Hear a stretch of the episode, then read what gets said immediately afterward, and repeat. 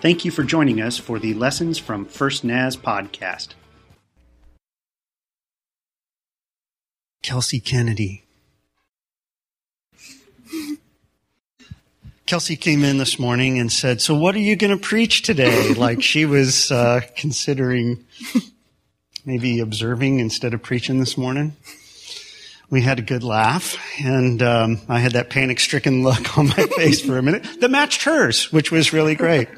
But for those of you who don't know, this is Kelsey Kennedy. Kelsey grew up in this church. You've never known an, another church but this one as your home church, right? Gave your heart to the Lord here when you were how old? Probably four or five. Probably four or five. So maybe Sunday school, vacation Bible Odyssey. school. Odyssey, a children's program. Yeah. And you're doing what with your life these days? Uh, studying children's ministry, Ah, because you're going to be a children's pastor. children's pastor. Good. So, um, it works like this for me. As I've been, we planned this in August, which has given her plenty of time to worry and be nervous, right? but uh, as I've been reflecting on the, the coming of this day, I've realized, um, I've realized something about this church. And maybe you need to realize it too. That over the years, this church has gotten something really, really right as measured by this one thing.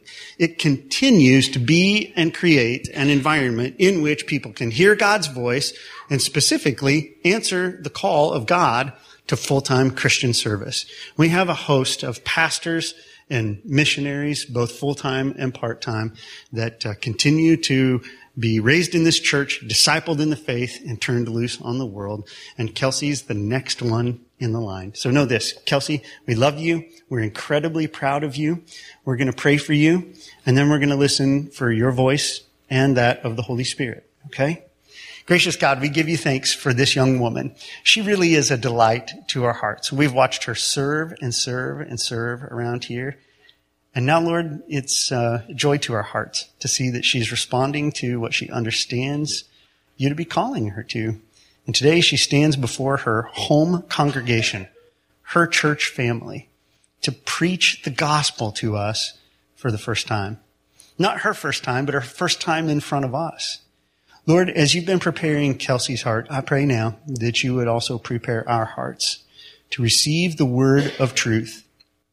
Kelsey has prepared a message, and uh, you have prepared her.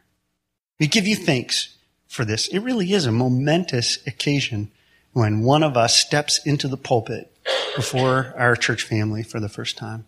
So I pray that your Holy Spirit, who lives in her heart, will now come upon her in power and anoint her for the task of ministry from the pulpit. I pray in your holy name.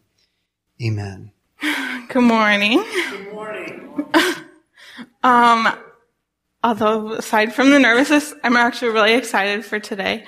And I really like what Cliff preached about last week because I think that his story of Ruth that he shared kind of fits into um, the same thing that I'm going to talk about today. So I want to start off by telling you a little bit about my story and what God has kind of reminded me of this semester. So, as Cliff said, I grew up my whole life in this church. I have never known any church until I went to college other than this church. So, to me, you guys are my family. And um, I also attend Mid-American Nazarene University, and I'm studying children's and family ministry. But my road there wasn't quite so easy. My senior year of high school, I was checking out colleges, and um, the college that most stood out to me was Trevecca, which is in Nashville. And that was my dream to go there, and it was my dream to study nursing, because growing up, all I ever knew that I wanted to study was nursing. Um, but obviously, God has had other plans in mind. So it actually worked out financially for me to attend Mid-America in Kansas, which was actually my last choice of school. I told Cliff I would never attend Mid-America and instead I do. But after I got there, I started to really fall in love with the school and I met really great people and um, I eventually started dating this guy my freshman year and I thought things were pretty good, but they took a little twist. And after Christmas break, I was waiting for my boyfriend at the time to get back. And so I messaged his grandma trying to find out when he would be back. And instead she replied, honey, you really need to talk to him. And of course, everything in me went numb because I had no idea what she's talking about. But I wasn't really able to get a hold of him. And so I asked her, I was like, well, what's going on? And she had told me that, uh, that last week of Christmas break, he, his brother had gotten out of jail and he had gotten into drugs and off doing bad things. And so, um, as you can imagine, I was really heartbroken. So, um, after a while, the guy I was dating at the time finally got in touch with me and he's like, Hey, um, I'm really sorry, but I've gotten into drugs and I'm off doing things with my brother, so I'm not coming back to Mid-America. And for me, that was, I think, the hardest thing that anyone has ever told me because what I actually heard from him was, Kelsey, drugs are better than you. And so for a long time I was hurt and I didn't know how to handle this hurt.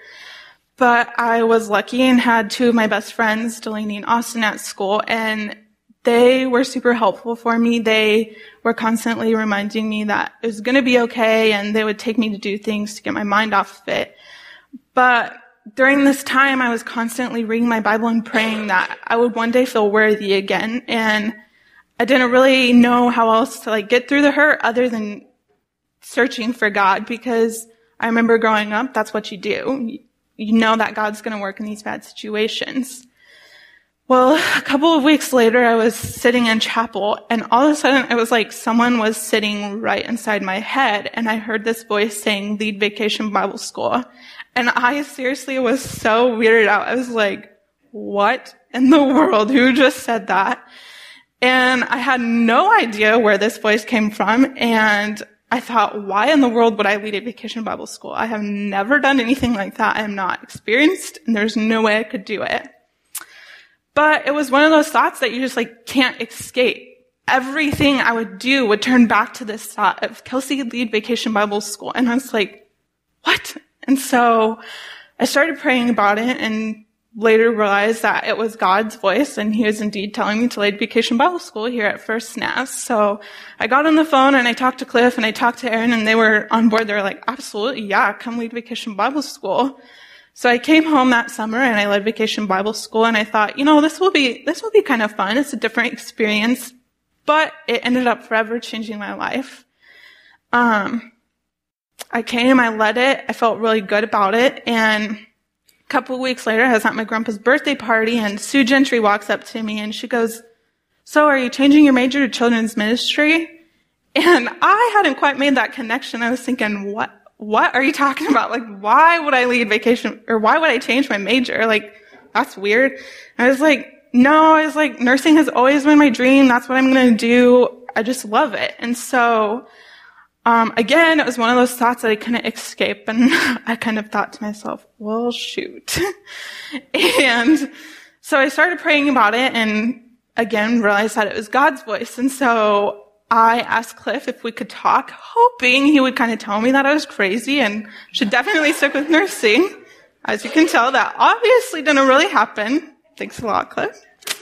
Uh, and so I went and I told him this story and, um, he just started crying and he's like, he just knew it. And he's, so after some time of talking, he asked me, he goes, so are you ready to commit? And I was like, yeah, I'm not really so sure about that. I want to, I still want to do nursing. And so he's like, all right, how about we bring in Bill and you'll tell Bill the story you just told me. And if Bill's on board, then we commit. And I was like, I mean, I guess, like, I was so sure Bill would never agree. So, Bill came in, I told him the story all over again, and he looks at me and he goes, well, I thought you were already studying children's ministry, and that's why you came here to lead VBS. and I was like, all right, well, I guess I'm in, but I wasn't exactly happy about it. I was really upset, and for a long time I was mad at God. I was like, what the heck, God? Why, why'd you call me to ministry? That wasn't my dream. And I remember Cliff would always stand up here and say, God's not a jerk. But after being left for drugs and now being called to ministry away from my dream of nursing, I was like, is that really true? Um, so, um, after a good time, I started to love where I was at. I changed my major. I spent my sophomore year studying ministry and I loved it. Um, I was really surprised at how much I loved it. And life started getting pretty good and then the semester hit. and the semester was the hardest semester of my life so far. Um, it started out by me totaling my car. I was driving somewhere to Skype a friend and uh, I was in a part of town I had never been before and I was getting, I was lost and I was frustrated and I couldn't figure out where I was going. And in the midst of the lost and being lost and being frustrated, um, I failed to see that there was a red light. So I was getting into a turn lane and so was a big truck and he hit the driver's side of my car and it spun and I was actually underneath the highway and so I hit a cement wall head on. But I was lucky and I walked away with no injuries. But I was still mad. I thought, what, come on, God, like, why, why didn't you stop me, stop that from happening? Like, I'm a good driver. And so, um, then two weeks later, um, I was walking to my room and I had my laptop in my hand and my laptop slipped out and fell on the ground and broke. As you can imagine for a college student nowadays, that's pretty bad news. and so I thought, what in the world, like, and of course, there was like other bad news that came in the midst of the chaos, but like these were the two main things that were completely wearing me down. And then, um, I started to have some really hard conversations with one of my best friends. Um, I felt like God was like calling me to share with this person these things, and I had no idea how it was going to go, and it didn't really go the way I had planned. But I knew that it was what God had called me to do. And so I shared and it actually ended up saving our friendship. But even in the midst of all these hard times, when I couldn't see what was happening, you know what God reminded me of? He reminded me that He is faithful. During these times, I struggled to see God at work. I didn't understand, like, why this guy had left me for drugs. I didn't understand why I was being called to ministry. Didn't understand why I had been in an accident and totaled my car in the busiest time of my life. Didn't understand why my laptop broke. Didn't understand why I was having to have all these conversations. But I knew surely something was going to happen. But have you guys ever struggled this too? Have you ever struggled to see God at work in your life? I don't know what your hurts and struggles are, but maybe today there's something that you're struggling to see God at work in. Sometimes, though, when I think of my story, I am reminded of Mary and Joseph. That's probably a little weird since Mary and Joseph were the parents of Jesus. But um, I'm going to read from Matthew chapter 1, verses 18 through 25. Um, and the words will be on the screen so you can follow along or you can look at your phones, read your Bibles, or if you prefer to just listen, that's okay too. But will you stand with me as I read from God's Word? It says, This is how the birth of Jesus, the Messiah, came about. His mother, Mary, was pledged to be married to Joseph. But before they came together, she was found to be pregnant through the Holy Spirit. Because Joseph was her husband and was faithful to the law, and yet he did not want to expose her to public disgrace, he had in mind to divorce her quietly.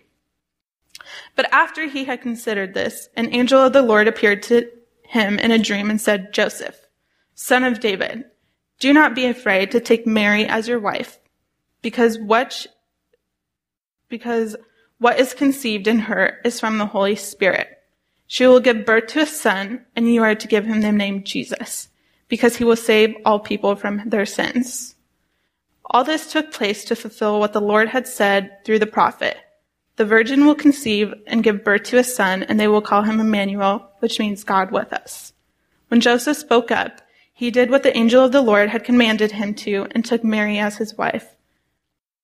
But he did not consummate their marriage until she gave birth to the son and they gave him the name Jesus. This is the word of the Lord. You be seated.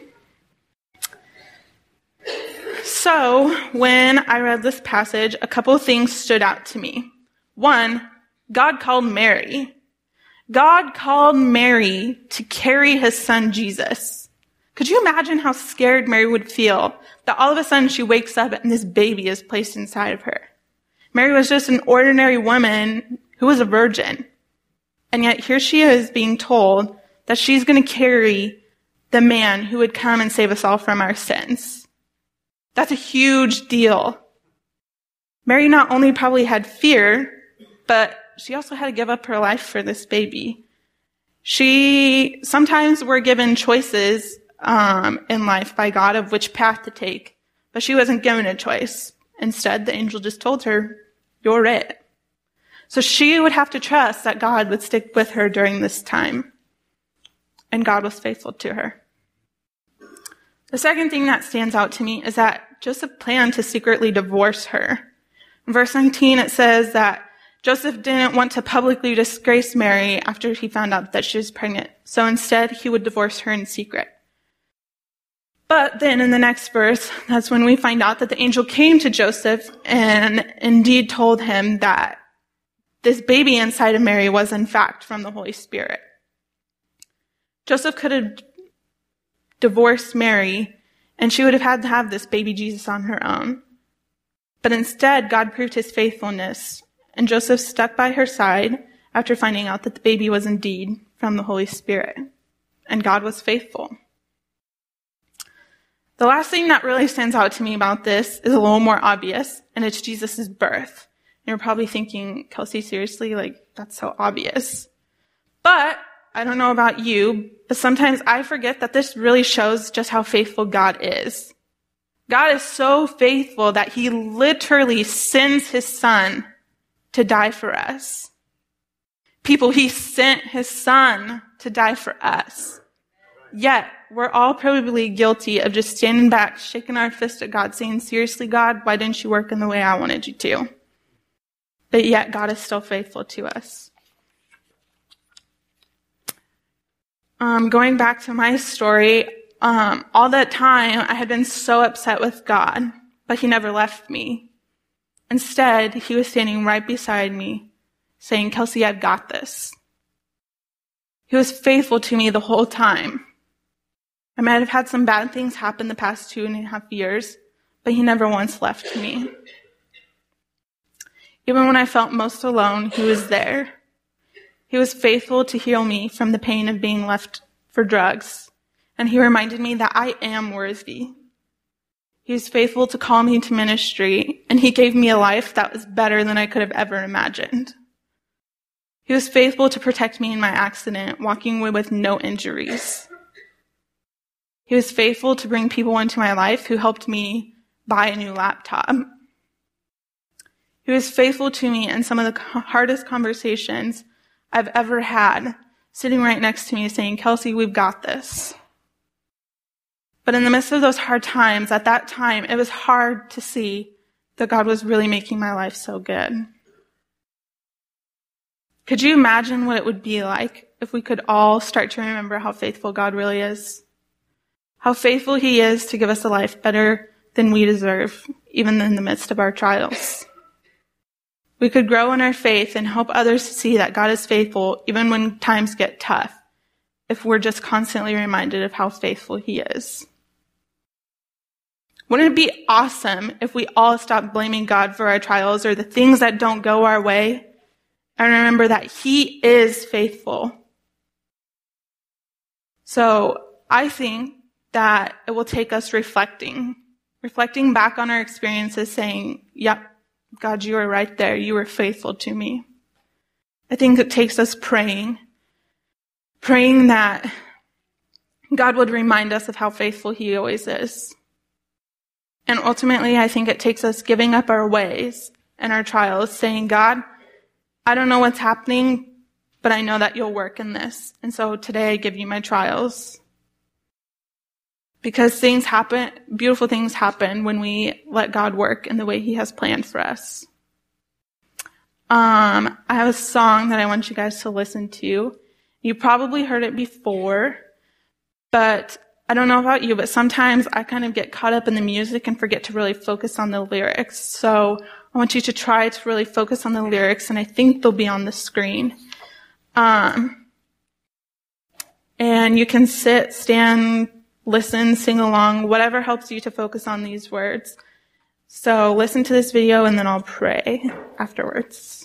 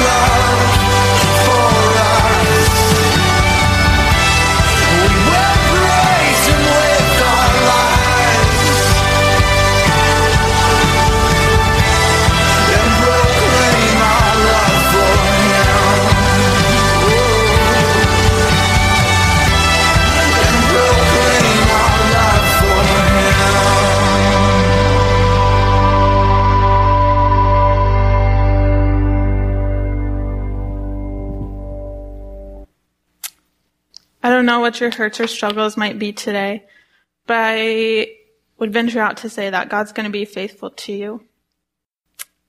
Um, I'm going to pray now. God, I thank you for the gift of life. I thank you that even in the midst of hard times, and even if things don't go our way, you're still faithful to us. You give us life better than we can imagine. God, I pray for everyone out there today. I pray that whatever hurts or struggles they might be having today, that they would be reminded that you're going to be faithful to them. I hope that they can start to see the bigger picture and see how you're going to work in their lives. In Jesus' name, pray. Amen. Stay right up here with me, okay? Okay. Um, have you ever noticed how the Bible is really repetitive? You'll read a story from the scripture and then a chapter later there's somebody retelling the story. And you get to the next book and it says, hey, remember back when God did X? And it tells the story again. You get to the New Testament, to the book of Acts, and you read the story of Paul's conversion. Then you read the story of Paul's arrest, and when he gets arrested, he tells the story of his conversion. And then he meets with some of the, the uh, Christian brothers and the apostles in Jerusalem, and he tells them the story of his conversion. And then he makes his way to Rome under arrest, and he tells the story of his conversion. You ever wonder why it is that the Bible is so repetitious? It's because for thousands of years we have understood collectively that repetition is one of the very best teachers. And it's why it's important for us to continue to retell the story of God's faithfulness. It's why we continue to retell the story of our calling.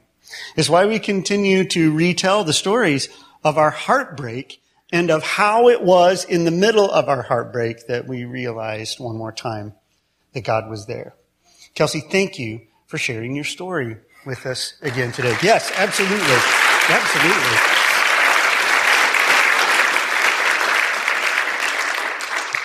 Songs get repetitive. If you read the, the book of Psalms, it's a guy talking about how bad his life is and how good God is and how those two things always somehow seem to fit together. And you've, you've shared that story with us one more time today. Thank you for being faithful. It's not just God who's faithful. You've been faithful today to share with us the story of a handful of heartaches, a handful of times of questioning. And um, it just thrilled my heart to know that you listened to one of my sermons where I said that that God is not a jerk. And I'm glad to know that you wrestled with it and questioned it, and then uh, waited for God to, to show himself as uh, the kind-hearted father that he is. Kelsey, you did a great job this morning. You fed us well, and we just want you to know that we love you, we're proud of you, and we're glad that we have got to be a part of the story. Keep being faithful. Keep doing what he called you to do. Your church family loves you and stands behind you. Okay? Yeah, absolutely. Stand with me, please. Gracious God, you have been here in this place today. We, we have the assurance from your word. You promised. Whenever a group gets together, here you are in the midst. But we have also sensed you here today, receiving heartfelt praises, pouring out your Holy Spirit, just like the scriptures said you would, on a young woman who came and shared the truth of your word with us. Lord, we want to ask you to keep pouring out your Holy Spirit on Kelsey and using her to bring you glory and honor. Help her never to forget the stories of how you have come through for her time and again. Remind us this afternoon, Lord, and, and tonight as we lay our heads on our pillows of the great things that you have done for us in the middle of some of the hardest times of our lives.